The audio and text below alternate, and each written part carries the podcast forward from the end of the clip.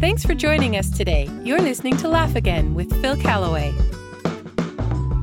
One of my favorite ads ever encourages viewers to improve their English. In it, a member of the German Coast Guard receives a frantic message from an English ship taking on water. Mayday, Mayday, we are sinking, says the Englishman, to which the Coast Guard replies, Hello? Hello? This is the German Coast Guard?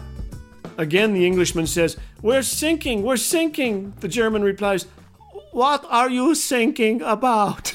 well, I don't know what happened next. A rescue, I hope. In the fictional tale Lord of the Flies, the only plane crash survivors on an uninhabited Pacific island are British schoolboys, shocked at their good fortune, sunshine, sand, shells, better yet, no grown ups. To lead them, they choose athletic Ralph, a kid with a simple plan survive, have fun, make smoke signals to summon passing ships.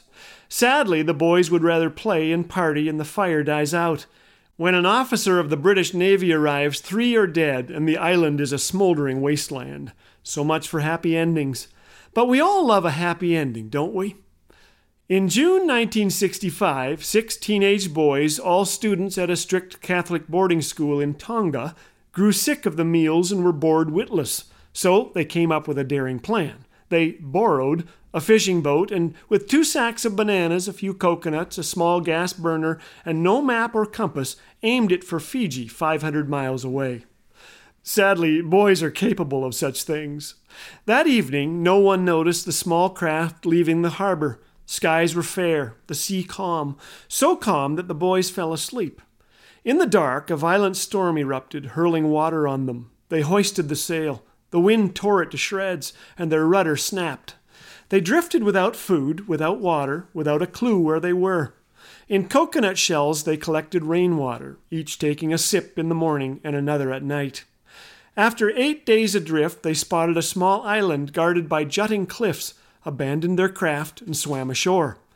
Desperate for food, they caught seabirds. To stay alive, they ate the flesh and drank the blood. For months they survived this way, huddled under a rocky overhang on their private rocky beach. None of them knew that the island had been inhabited until one dark day a hundred years earlier when a slave ship arrived and sailed off with the natives. So when the teens finally scrambled to the top of the thousand foot cliffs, they couldn't believe their eyes. The lush forest burst with coconut trees, wild taro, banana plants, and feral chickens still reproducing after 100 years. With great wisdom, they came up with a plan. They made a pact to never quarrel to rely on each other. One started a fire with sticks. In the coming months, they cultivated the taro and captured chickens for meat and eggs.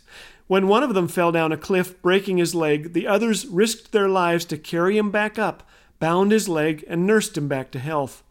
And they turned to God. Unlike the kids in Lord of the Flies, they prayed together each day, thanked the Lord, turned their thoughts to heaven, built a makeshift guitar, wrote worship songs, and sang hymns. Nearer, my God, to thee was a favorite. One of them even served as a pastor. It begs the question where do I turn in the storm? In Lord of the Flies, the group of maroon boys violently turns on one another. In this true story, the boys supported each other and turned to God, and every day they prayed to be rescued. Next time on Laugh Again, I'll tell you the rest of the story.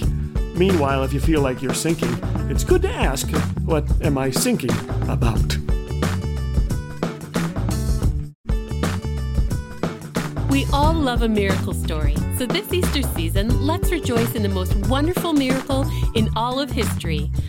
Our Savior conquered death and made a sacrifice that changed everything. Because He is risen, we can enjoy an intimate relationship with God that will last forever.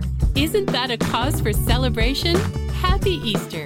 And remember, you can support this ministry of hope and joy at laughagain.us. Laugh Again, truth bringing laughter to life.